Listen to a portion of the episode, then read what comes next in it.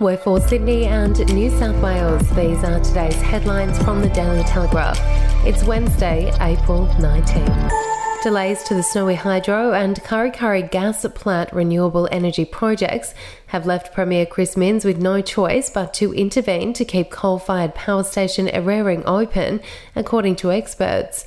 With fellow black coal-powered facility Liddell to close in less than a fortnight, Tony Wood, the Energy Program Director at the Grattan Institute, said the new government needed to keep the state's largest power station Eraring as a backup option beyond its scheduled shutdown in twenty twenty-five.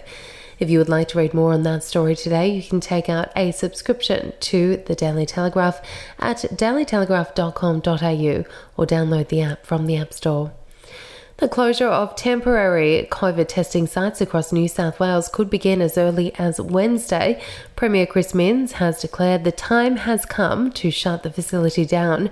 There are still one hundred sixty-five COVID testing clinics operational across the state, including eighty-eight drive-through and seventy-seven walk-in clinics, costing taxpayers millions, while the demand for them has dramatically decreased. Mr Minns said he had directed Health Minister Ryan Park to start the process of axing the P C R testing sites throughout the state. In twenty twenty-one, it was revealed the New South Wales government had racked up a Medicare bill of half a billion dollars on P C R testing, contributed to by the widespread testing sites. We'll be back after this. News doesn't have to be boring. The Brits have given Prince Harry a new nickname after yet another tell-all interview. Oh, God, is it the Ginger Whinger? Let the team at news dot com dot a u get you up to speed each day with their podcast, From the Newsroom. A couple were busted joining the Mile High Club. Well, I guess they can't fly Virgin anymore. Politics, sport, red carpets, royals. Get all the goss in just a few minutes. Follow From the Newsroom wherever you get your podcast from. The monthly number of people attempting to stay in Australia by claiming to be refugees despite having arrived by plane on student work or holiday visas has nearly doubled since last year. The growing number of applications is flooding courts and tribunals, with applications that are found to be bogus more than eighty-five percent of the time, the Daily Telegraph can reveal.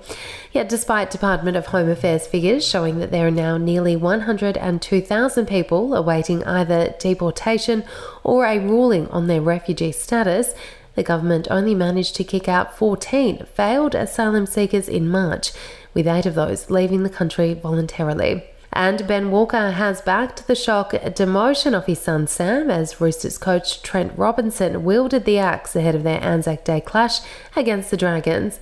Robinson dropped a Bondi selection bombshell when he dumped halfback Whizkid Walker and recalled Angus Crichton in a desperate bid to ignite the misfiring Roosters for Tuesday's showdown with St George Illawarra. The N R L's Rookie of the Year in twenty twenty-one, Walker is now out of favour at the Roosters after below-par performances against Melbourne and the Sharks in the past fortnight. For more updates and breaking news throughout the day, take out a subscription at the daily telegraph dot com dot a u. We'll have another update for you tomorrow.